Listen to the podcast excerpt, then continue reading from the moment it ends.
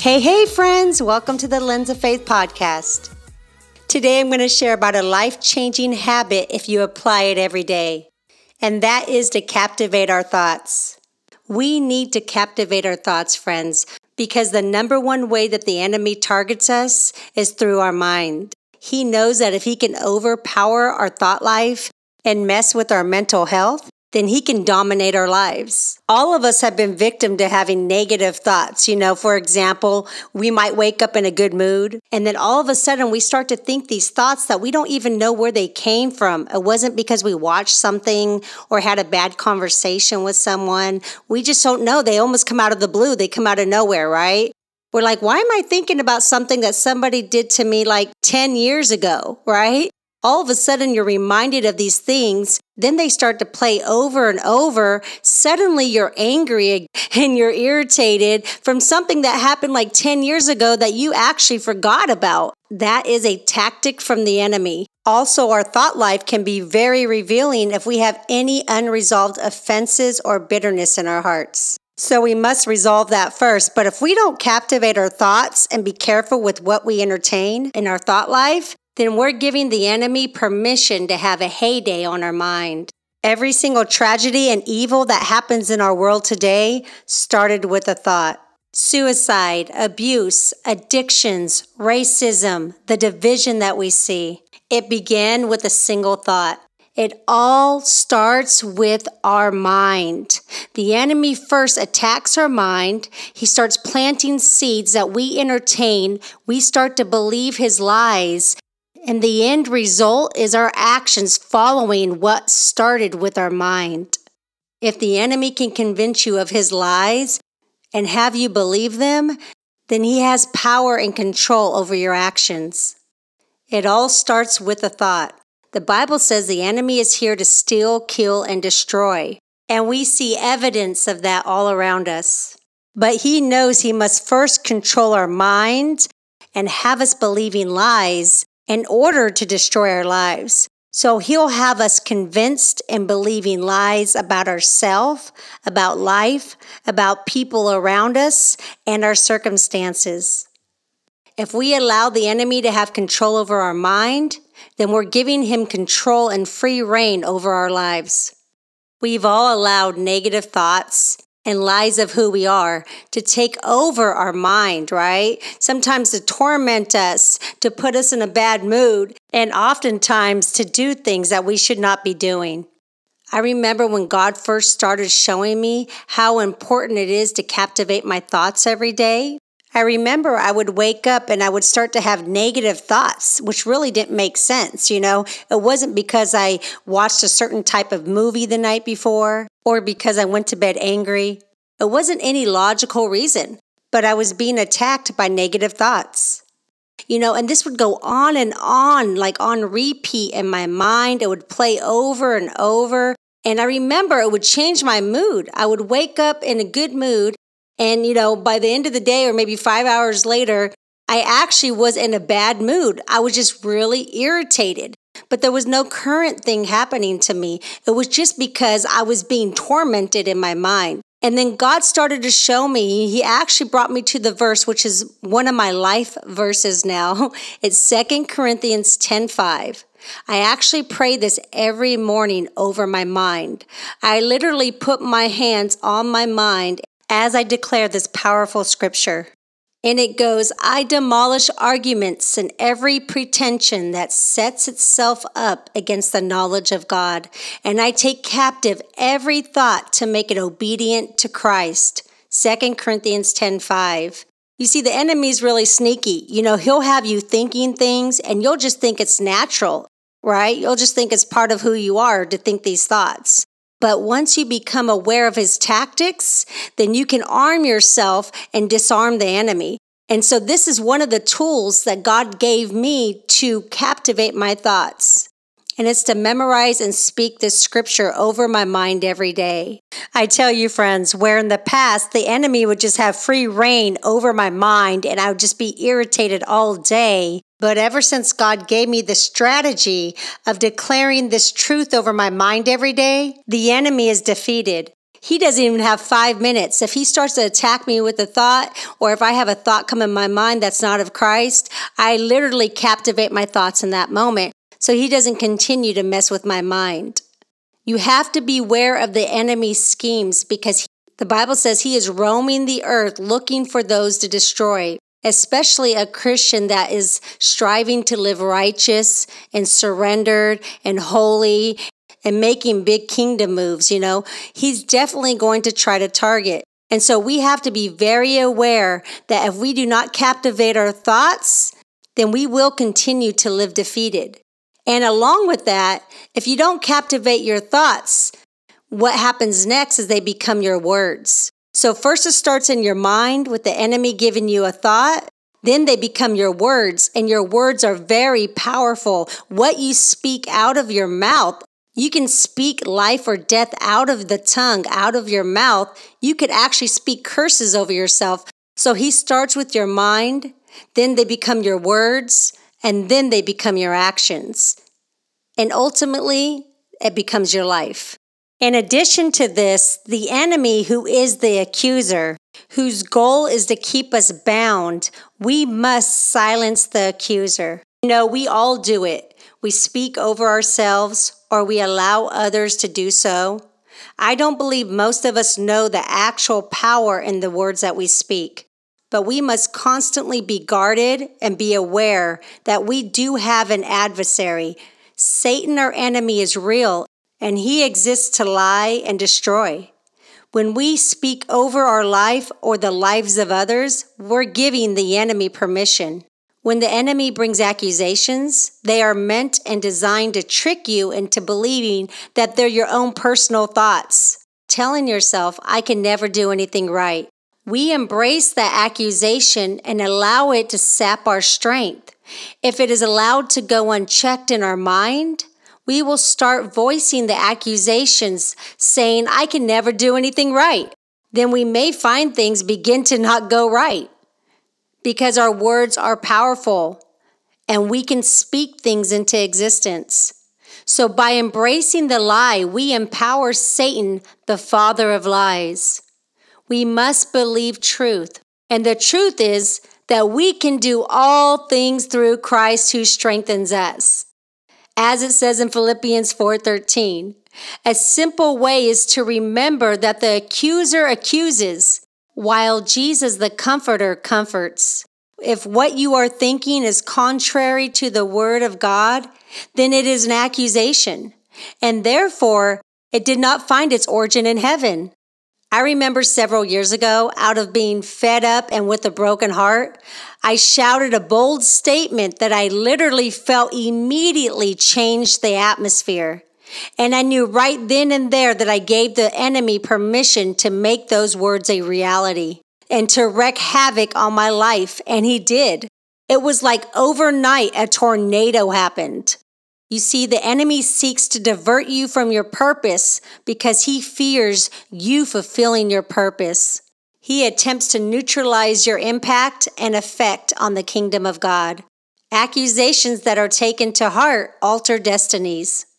Here's a list of typical accusations that you might think or you might speak over yourselves now I am not worthy, or I am stupid, I am selfish, I am unattractive, I don't have anything to offer, I can't be forgiven, I can't do what God is asking, Wives, husbands, and parents deal with accusations such as, my husband, wife, or child doesn't love me.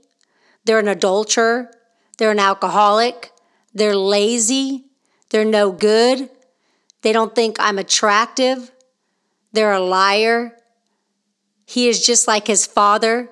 She is just like her mother. I just can't please them. Single adults, on the other hand, have different accusations that they might deal with. You know, what is wrong with me? Why can't I find a mate? I don't deserve a husband or wife. I'll never get married. You know, these are all lies that the enemy wants us to believe. We must dismantle every lie. We even make accusations about others that are having an impact. Embracing any one of these can hinder you from fulfilling your destiny. It is crucial that we learn to identify these accusations and get them dismantled so that we can stop their impact on our lives and the lives of others. And because accusations that are taken to heart alter destinies, we must captivate our thoughts. Satan the accuser desires to remind believers of their sin and their unworthiness of a place in God's family. And in this way, he tries to sow doubt into our hearts and minds. We must stay aware of his schemes. And I'm going to give you some practical steps right now on how to dismantle accusations that you have thought or spoken over your life or others. First, you must repent for any unforgiveness you may have. Whether your thoughts, and words seem true or a reality in your life does not matter. We must keep our mouths sealed and take it to God, for He is our great defender. We have all agreed with the accuser at some point or might be doing it now. Learning to recognize an accusation is vital. Remember, the enemy wants us to believe that these ideas are ours so that we will follow them. However, we always have the ability to choose. And there is testimony after testimony of those that had problems, dealt with their accusations, then experienced a turnaround. We do not have to live as victims to the charge. Jesus gave us a strategy to deal with them. However, the way to deal with them requires something we often do not want to provide, and that's humility. You must agree with your adversary as Jesus commands in Matthew 5 22 to 26. There's power in agreement. We often want to say, No, I won't agree because I am not guilty. Jesus in this passage is not implying guilt or innocence. He only said to agree with the adversary. His reasons are the following because he said so. It stops the argument. It puts you in a position for the Lord to fight your battles. You may not be guilty, but if one of your ancestors was guilty, then it's in your DNA. It won't matter if you did it or not, because you're getting it under the blood of Jesus. Other reasons exist, but those are the primary reasons. I have spoken things and partnered with the accuser myself, and I've had to repent and get it right. There was a time where I spoke things over my own future. I would declare and joke, you know, I was never going to get married or I was never going to have kids. I used to say I didn't want God's will in my life because I thought that if I prayed for God's will, then I wouldn't be happy. I would see people say, you know, this was God's will, but they didn't seem happy. So I thought that God's will equaled misery and that children were too much responsibility after being raised as the oldest of eight children. So I would say these powerful statements out of my mouth and not knowing the power that was behind my words. But thank the Holy Spirit for his sweet conviction, friends. One day at a church conference, the Holy Spirit really convicted me. He said, You must break off all that you spoke over yourself. Repent and never speak like that again. I have greater plans for your future that you have not begun to imagine. Wow, right? I was agreeing with the accuser who wanted me to abort my destiny and I didn't even know it. We must first get rid of pride in trying to refute the sin. Follow these four steps to get the accusations dismantled. First, we must agree with the adversary. Second, we must confess it as sin. Third, we must repent. And four, apply the blood of Jesus. God wants us to live a life that's free and full of purpose. So let's pray, friends. Lord, I agree with the adversary that, and then you can fill in the blanks for what you need to say. I confess it as sin and repent for mine and my ancestors' sins. I apply the blood of Jesus, for you are my great defender, Lord. Amen. To get a better understanding of silencing the accuser and accusations, I highly recommend the book called The Courts of Heaven An Introduction and Overcoming Verdicts by Dr. Ron M. Horner. And also, when it comes to captivating your thoughts, there's a classic book out there by Joyce Meyer called Battlefield of the Mind. Out of several hundred books that she has written on almost every topic, that is still her number one bestseller. It's Battlefield of the Mind. I encourage you, friends, to start captivating your thoughts every day. When you start to get a negative thought, a thought that doesn't line up with the Word of God, makes you feel condemnation, you know, tells you that you're not worthy or good enough, that life's not worth living, any thought that's not encouraging, then speak 2 Corinthians 10:5 over your mind and captivate your thoughts. And you will be amazed at how it clears your mind because there is power in the word of God, and God's truth cancels every lie. Once we captivate our thoughts and clear our mind, then we need to speak over ourselves the truth. Yes, there is power in declaring truth often, even daily. It really doesn't matter the lies that the enemy tells us or who others say we are unless we believe it. We must be steadfast in captivating our thoughts and living free, which only comes from confidence in Christ. The enemy wants you to feel defeated, but Jesus died for us so we would have a victorious life a life of purpose, a life of hope, and a life filled with truth. Here are some of the thoughts that you may have and the truth of who God says you really are. I encourage you to speak these truths. You know, you might think you can't figure it out, but God says, I will direct your steps. Proverbs 3 5. You know, you might think I'm too tired, and God says, I will give you rest in Matthew 11 28. You say it's impossible, but God says all things are possible. Luke 18 27. You might think nobody loves you. God says he loves you. John 3 16. You might think that you can't forgive yourself. God says, I forgive you. Romans 8 1. You might think it's not worth it. God says it will be worth it. Romans 8 28. You might think that you're not smart enough, but God says, I will give you wisdom. 1 Corinthians 1:30. You might think that you're unable. God says you are more than able. 2 Corinthians 9 8. You might believe the lie that you can't go on, but God tells you, "My grace is sufficient." 2 Corinthians 12:9. You might think that you can't do it, but God says you can do all things through him that strengthens you. Philippians 6:13. You may think you can't manage, but God says, I will supply all of your needs in Philippians 4:19. You tell yourself you're afraid, but God says, I have not given you a spirit of fear. I will dismantle fear, says 2 Timothy 1 7. The enemy might be lying to you, telling you that you're all alone and you feel alone, but God is telling you, I will never leave you or forsake you. I comfort those that are mourning and that's in Hebrews 13:5.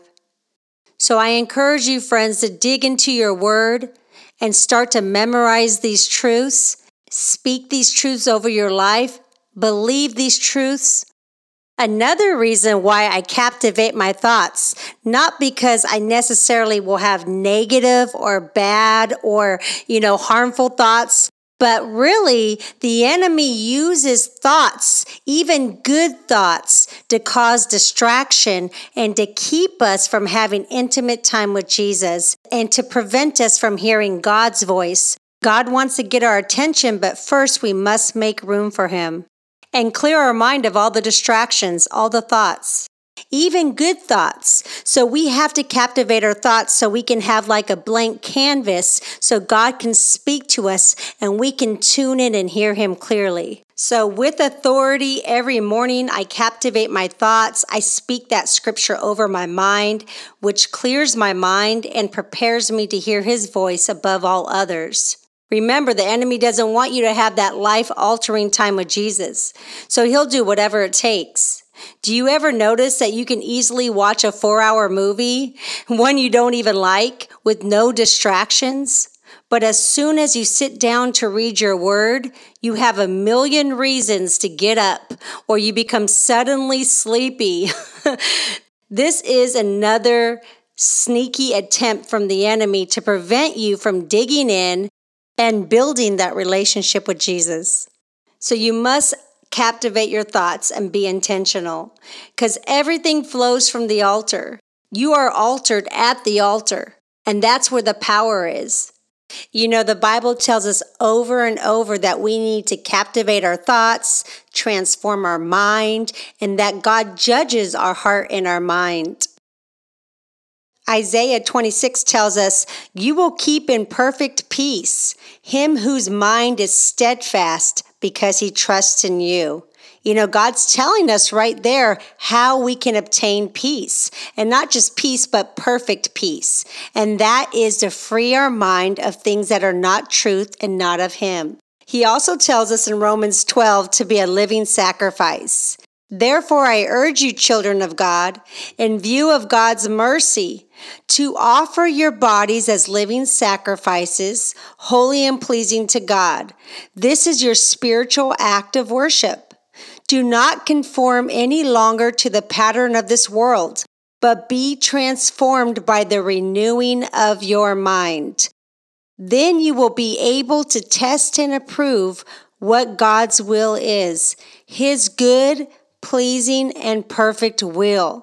You see, when we have all that clutter and all that negativity racing around in our mind all day long, then we are not renewing our mind and we're not able to test and approve what God's will is.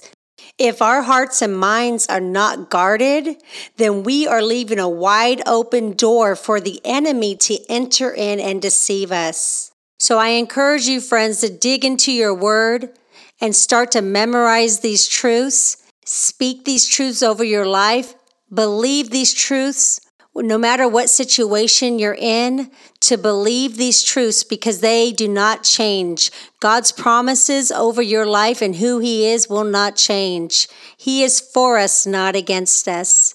Love you, and I'm praying for you, friends. Make sure to sign up to get all the blog and podcast updates at leahmariecarson.com. Follow on Instagram at The Lens of Faith Subscribe to the Lens of Faith podcast on iTunes, Spotify, or Google Play. Remember, friends, life becomes clearer when you focus through the lens of faith. Talk to you soon.